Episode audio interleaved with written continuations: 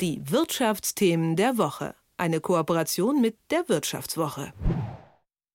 Wer jetzt bei der Immobilienfinanzierung zockt, kann mehrere 10.000 Euro sparen. Es gibt aber auch eine Alternative für alle, die etwas vorsichtiger sein wollen. Einen Überblick hat Philipp Frohn von der Wirtschaftswoche. Schönen guten Morgen. Guten Morgen, Axel. Schön, dass ich wieder da sein darf. Kannst du uns erstmal einen aktuellen Stand äh, übermitteln? Wie sieht denn der Markt für Immobilienkredite derzeit aus und gibt es da Trends, die sich abzeichnen? Also schön sieht er nicht aus, wird, glaube ich, jeder festgestellt haben, der gerade sein Traumhaus gefunden hat und eine Immobilienfinanzierung abschließen möchte. Die Zinsen, die sind ja seit Anfang vergangenen Jahres drastisch gestiegen. Also im letzten Jahr konnte man problemlos noch eine Finanzierung zu einem Prozent bekommen. Die Zeiten sind jetzt vorbei. Jetzt steht da mindestens eine 4, äh, irgendwas vorm Komma. Und das drückt sich natürlich total in der monatlichen Rate aus. Also in normalen, bei normalen Krediten hat die Rate sich teilweise wirklich verdoppelt. Also man kann da wirklich von einem totalen Kostenschock sprechen. Und man sieht auch, dass Verbraucher da so ein bisschen navigieren. Also erstens die Darlehenssumme, also was die Leute an Kredit aufnehmen, ist gesunken, einfach weil die Zinsen zu hoch sind.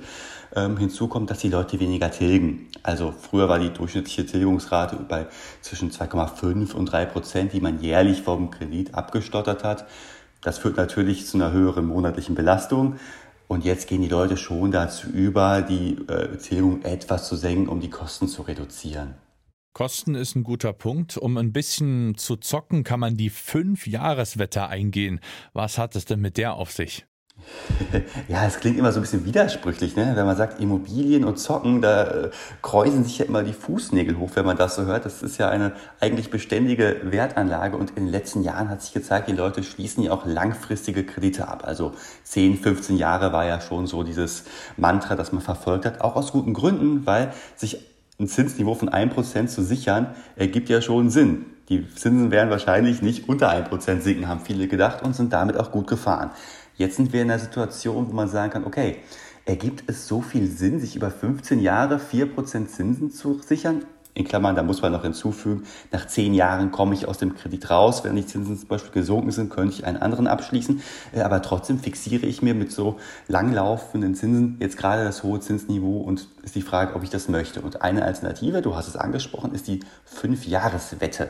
Dann schließe ich also in dem Fall einen Immobilienkredit mit einer Laufzeit von nur fünf Jahren ab. Der Zins ist da marginal höher, also 0,1 Prozentpunkte. Äh, der Vorteil ist da aber, wenn in fünf Jahren die Zinsen gesunken sind unter das aktuelle Niveau, dann habe ich einen Vorteil gegenüber dem normalen 10-Jahres-Kredit. Und ich meine, die Inflationsbekämpfung, die kommt voran der Druck der Notenbanken, die Zinsen für so lange Zeit hochzuhalten, der könnte eventuell äh, gar nicht mehr so da sein. Und äh, einige Experten liebäugeln ja schon damit, dass in den nächsten Jahren die Zinsen sinken. Also wenn der Plan aufgeht, die Zinsen sinken, dann habe ich halt nach fünf Jahren die Möglichkeit, mich günstiger zu refinanzieren. Das Ganze kann sich natürlich auch total umkehren, wenn die Inflation sich total äh, festzurrt und äh, die Notenbanken nochmal eine Schippe drauflegen müssen beim, beim Zinsniveau, dann habe ich einen schlechten Deal gemacht. Aber da gibt es noch eine ganz gute Möglichkeit, um sich abzusichern, nämlich mit einer anderen Zinswette. Das ist ja eine ganze Casino-Folge ja heute, äh, nämlich mit sogenannten Forward-Darlehen. Das sind äh, Kredite, da kann ich dann quasi jetzt schon mir ein, das aktuelle Zinsniveau für meine spätere Anschlussfinanzierung sichern. Das kann ich auch jetzt schon machen natürlich. Die Konditionen sind aber nicht gerade gut, weil die auch bei 4% liegen.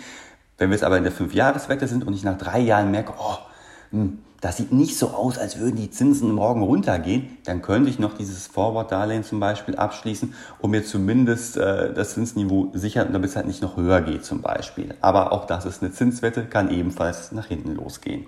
Dann habe ich auch noch von der Variante gehört, ein Flex-Darlehen. Das klingt sehr flexibel und Flexibilität wird ja auch immer mit ja, höheren Kosten verbunden sein, oder?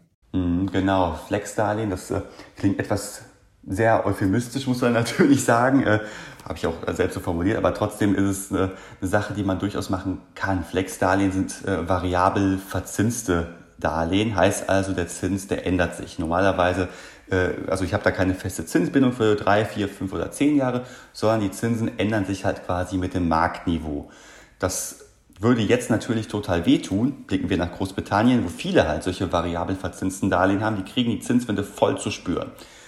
Äh, das Gute ist jetzt aber, wenn die Zinsen sinken, dann würde ich in der Theorie natürlich mit dem sinkenden Marktzins auch meine monatliche Belastung senken. Problem, erstens, das geht in die andere Richtung natürlich genauso. Also jetzt gerade ergibt ein flexibles Darlehen wenig Sinn, weil die Zinsen ja erstmal auf dem Niveau bleiben werden. Äh, und zweitens sind die wirklich teurer momentan. Jetzt kann man sagen, aber die, ich habe ja nur den Marktzins, den folge ich ja. Ja, nee, aber die Banken, die wollen halt noch einen kleinen Aufschlag halt äh, drauf sehen von mehreren Prozentpunkten teilweise. Also dann zahlt man vielleicht nicht 4%, sondern im Zweifel 7%. Ich meine, das machen die nicht aus Boshaftigkeit oder so, sondern weil sie ja also auch eine gewisse Gefahr haben, dass ich nach drei Monaten, das ist die übliche Kündigungsfrist bei diesen kurzlaufenden, äh, bei diesen flexiblen Darlehen, dass ich dann äh, quasi die Bank verlassen kann und woanders meinen Kredit aufnehme. Und dann haben sie halt das ganze Antragsverfahren und die Immobilienbewertung halt für Noppes gemacht. Das, deswegen gibt es da halt diesen, diesen Aufschlag. Und ja, das ist natürlich eine absolute, eine absolute Spekulation, wenn ich darauf gehe. Und in der Regel wird es auch nur bei Zwischenfinanzierung gemacht. Also wenn ich gerade zwischen zwei Krediten quasi hänge, äh, das kann sich eventuell lohnen, wenn die Zinsen wirklich demnächst rapide sinken. Aber das ist so ein flexibles Darlehen, das äh, kriege ich auch nicht angeboten, das müsste ich anfragen. Und da gibt es dann auch deutlich höhere Anforderungen, einerseits ans Eigenkapital und andererseits ans Einkommen, weil die Banken natürlich auch wissen, dass ähm, sich das ganze Spiel umdrehen kann und die monatliche Belastung für den Verbraucher dann steigt. Und die haben natürlich auch keine Lust, dass die Leute dann auf ausfallenden Krediten sitzen. Und dann habe ich gehört, dass die gute alte Tante Bausparvertrag wieder um die Ecke kommt. War das nicht eigentlich mal ein Auslaufmodell? Absolut. Das war ja für Jahre schon für tot erklärt worden, auch aus äh, guten Gründen. Ich meine, so das äh, Konstrukt vom Bausparen ist ja, dass ich quasi Eigenkapital bilde und mir den, die Option auf einen äh, Kredit in der Zukunft sichere zu jetzt schon bekannten Zinsen. An sich eine tolle Sache. Früher hat es sich gelohnt, weil die Guthabenzinsen hoch waren. Das Ganze hat sich dann aber in der Niedrigzinsära der letzten Jahre total umgedreht. Ich habe keine Guthabenzinsen mehr bekommen bei Bausparverträgen ähm, und ich habe am normalen Markt günstigere Immobilienkredite bekommen. Das dreht sich jetzt um. Die Guthabenzinsen kann man immer noch vergessen, die sind immer noch bei so 0,1 Prozent. Das äh, taugt nicht als Geldanlage wirklich, aber viele Darlehenszinsen sind immer noch auf einem guten Niveau. Also 2 Prozent sind da keine Seltenheit. Und Finanzierungsberater empfehlen da eine Kombination aus einem klassischen Annuitätendarlehen, also klassisches Bankdarlehen und halt einen Bausparvertrag. Wird dann so funktionieren, ich habe erstmal mein normales Darlehen für 10 Jahre, tilge aber nur 1%, wo sich ja alle die Hände über den Kopf schlagen würden und sagen, hey, die Restschuld ist aber hoch. Ja, aber diese Differenz, die lege ich dann in einen Bausparvertrag an. So, und wenn dieser dann zuteilungsreif ist, löst der dann die Restschuld ab. Und ich habe dann für die Anschlussfinanzierung jetzt schon ein Zinsniveau von 2% gesichert. Ist natürlich auch eine Zinswette, wenn das Marktniveau deutlich darunter liegt, habe ich ein schlechtes Geschäft gemacht, vor allem weil ich bedenken muss, a, bei einem Bausparvertrag habe ich halt hohe Abschlusskosten, je nachdem wie hoch die, äh, der, der, Kreditbetrag ist, können das schon mehrere tausend Euro sein. Äh, und ich habe Jahresentgelte. Hinzu kommt, wenn die Zinsen sinken und ich eigentlich mit der Anschlussfinanzierung einen normalen Marktkredit hätte nehmen können, dann kann, muss ich diesen Bausparvertrag, diesen Kredit ja nicht annehmen, aber ich habe halt Opportunitätskosten, weil das Kapital ja währenddessen halt maximal unrentierlich angelegt war. Also diese 0,1% Guthabenzinsen bringt nichts, da kann ich es momentan lieber auf ein Tagesgeldkonto packen, habe ich mehr von. Also ist jetzt auch äh, ein Bausparvertrag ebenfalls eine Zinswette, aber eine, wo bei weitem nicht so viel schiefgehen kann wie bei flexiblen Darlehen oder im Worst Case auch bei dieser 5-Jahres-Wette. Zum Abschluss, ähm, nachdem du ja diesen Überblick dir eingeholt hast, interessiert mich mal deine Einschätzung. Was würdest du denn empfehlen von diesen unterschiedlichen Varianten? Oder rätst du vielleicht komplett ab und äh, rätst dazu, noch ein paar Jahre zu warten mit so einem Kredit? Ja, also wir machen ja auch einen Podcast und sagen immer keine Anlageberatung, wir machen keine Empfehlung, sondern geben nur Ideen. Äh, aber an dieser Stelle, um das nochmal ein bisschen runterzubrechen, ich glaube, mit dem Flex-Darlehen tun sich die meisten Verbraucher keinen Gefallen, weil da das Risiko zu hoch ist. Ähm, auch bei der 5-Jahres-Wette habe ich halt ein Restrisiko, dass ich halt eventuell, wenn das Zinsniveau nochmal steigt, wirklich in der Grütze sitze und mehr zahlen muss als gedacht.